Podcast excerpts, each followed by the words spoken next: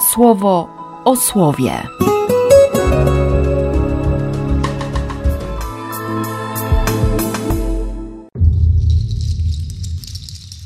Dwudziesty siódmy maja, czwartek. Z proroctwa Jeremiasza. Oto idą dni, mówi Pan, w których zawrę z domem Izraela i z domem Judy przymierze nowe.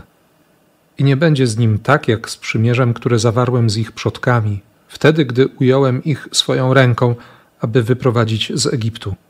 Ponieważ nie wytrwali w tym moim przymierzu, więc i ja przestałem o nich się troszczyć, mówi Pan. To przymierze, które po tych dniach zawrę z domem Izraela, mówi Pan, będzie takie.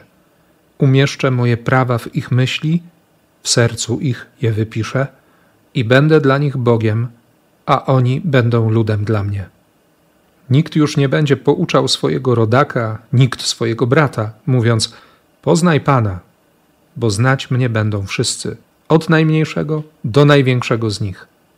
Będę litościwy dla ich nieprawości i grzechów ich dłużej nie będę trzymał w pamięci. Z listu do Hebrajczyków. Gdy każdy kapłan stawał codziennie, by pełnić liturgię i wiele razy składać ofiary, które nigdy nie były zdolne usunąć grzechów, to ten jedną na zawsze wzniósł ofiarę za grzechy i zasiadł po prawicy Boga. I czeka przez resztę czasu, aż jego wrogowie położeni zostaną jako podnóżek jego stóp. Jednym bowiem ofiarowaniem się uczynił doskonałymi uświęcanych na zawsze. Poświadcza to nam również Duch Święty, który później powiedział: Oto przymierze, które im ustanowię po owych dniach, mówi Pan. Umieszczę prawa moje w ich sercach i na ich myślach je wypiszę. I już więcej nie będę pamiętał im grzechów ani nieprawości. A gdzie ich odpuszczenie, tam nie ma już ofiary za grzech. Z Ewangelii według świętego Marka. Gdy oni jedli, wziął chleb, wygłosił modlitwę uwielbienia, połamał, rozdał im i powiedział: Weźcie, to jest moje ciało. Potem wziął kielich i po modlitwie dziękczynienia dał im, pili z niego wszyscy. Powiedział im: To jest moja krew przymierza wylewana za wielu. O tak, oświadczam wam, odtąd już z tego plonu winorośli nie wypiję, aż do owego dnia, kiedy wypiję go nowy w królestwie Boga. Dzisiaj święto Jezusa Chrystusa, najwyższego i wiecznego kapłana. Dwie propozycje pierwszego czytania, w których w sumie chodzi dokładnie o to samo, bo list do Hebrajczyków cytuje dokładnie e, fragment tego tekstu z 31 rozdziału proroctwa Jeremiasza, które jest podane jako ta pierwsza propozycja e, pierwszego czytania. Przymierze, które Bóg zawrze z domem Izraela. Nowe przymierze bo o poprzednie się starał, ale nie wytrwali. Więc chwila, w której znajduje się cały Izrael i Jeremiasz, głoszący klęskę i wzywający do poddania kraju, bo tak mówi mu Pan, faktycznie może rodzić i autentycznie rodziła przekonanie, że, że Bóg się odwrócił, że Bóg zapomniał. Tyle, że problem nie był po stronie Boga, ale, ale jednak człowieka. Właściwie, jak zwykle, człowieka nie wytrwali w przymierzu. Dalej zakłamywali rzeczywistość. Więc Bóg poddaje pomysł czegoś głębszego. Już nie kamień czy tablice kamienne, płyty z kamienia, na których palec Boga wyrył dziesięć słów, dziesięć obietnic, tylko serce. Rano pomyślałem sobie, że, że materiał może być bardzo podobny.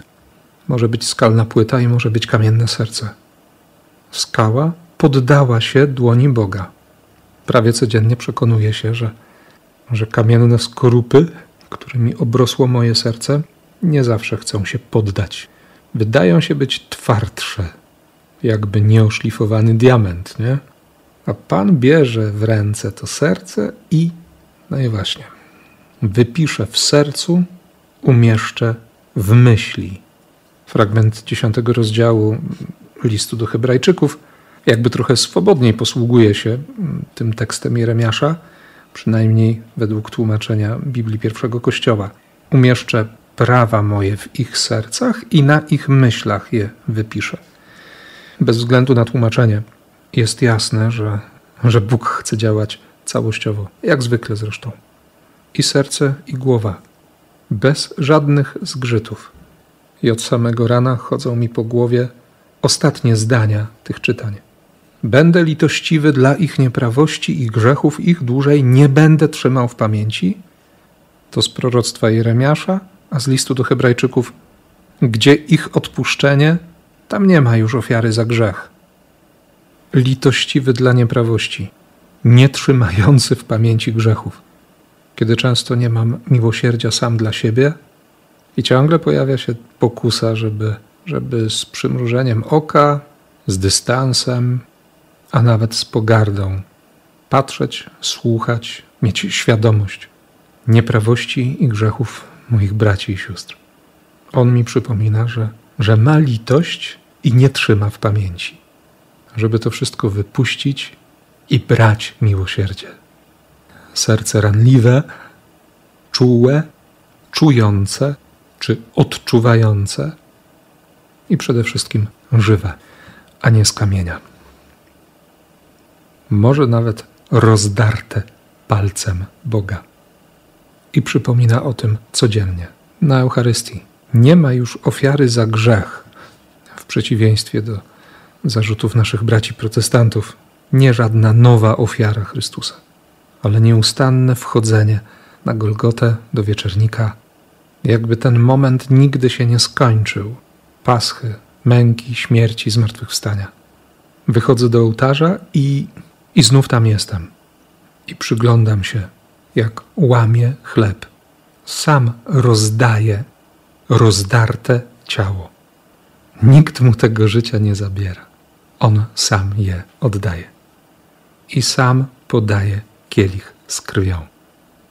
I to się ciągle dzieje. Ciągle jest ta modlitwa uwielbienia, jest dziękczynienie, ta jedność z Ojcem, ta bliskość, ta miłość jest, jest tak intensywna, że, że jeśli tylko czy ty, czy ja zgodzimy się na, na autentyczne wejście w Eucharystię, to no po prostu to bierzesz, nie? Nawet jeśli nie czujesz. O czucie nie chodzi. Ciągle na nowo, ciągle z tą samą intensywnością, ciągle z tym przekonaniem, że, że On naprawdę nam służy. Nie tylko, że Eucharystia nam służy, ale On jest tym, który służy, jest sługą. Najwyższy, wieczny kapłan, sługa tak kochać, żebyśmy choć trochę tak kochali. Proszę o to dzisiaj dla nas i błogosławię jak tylko umiem. W imię Ojca i Syna i Ducha Świętego. Amen. Słowo o słowie.